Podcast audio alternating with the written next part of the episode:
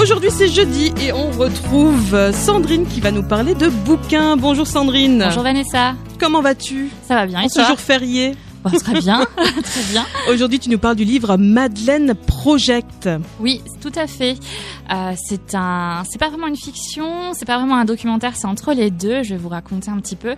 L'auteur et la narratrice du livre, c'est Clara Baudou. À l'époque des faits, elle a 31 ans, elle est journaliste et le jour où elle emménage dans son nouvel appart, elle se rend compte que la cave n'a pas été vidée.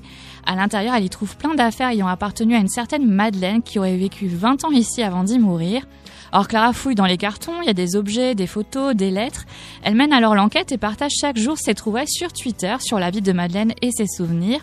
Alors je vous parle de Twitter ici, euh, car les quatre saisons de tweets et d'enquêtes ont donné naissance à ce livre, paru au livre de poche. Au total, il y a plus de 600 pages de posts et de photos légendées. Ça donne un livre très très épais, mais très épuré aussi, donc les pages défilent toutes seules. Madeleine Project, c'est un reportage pas comme les autres, d'autant plus que Clara Baudou va assez loin dans ses recherches. Elle retrouve des voisins, des amis à Madeleine. Les internautes lui apportent aussi leur soutien et on découvre un personnage haut en couleur.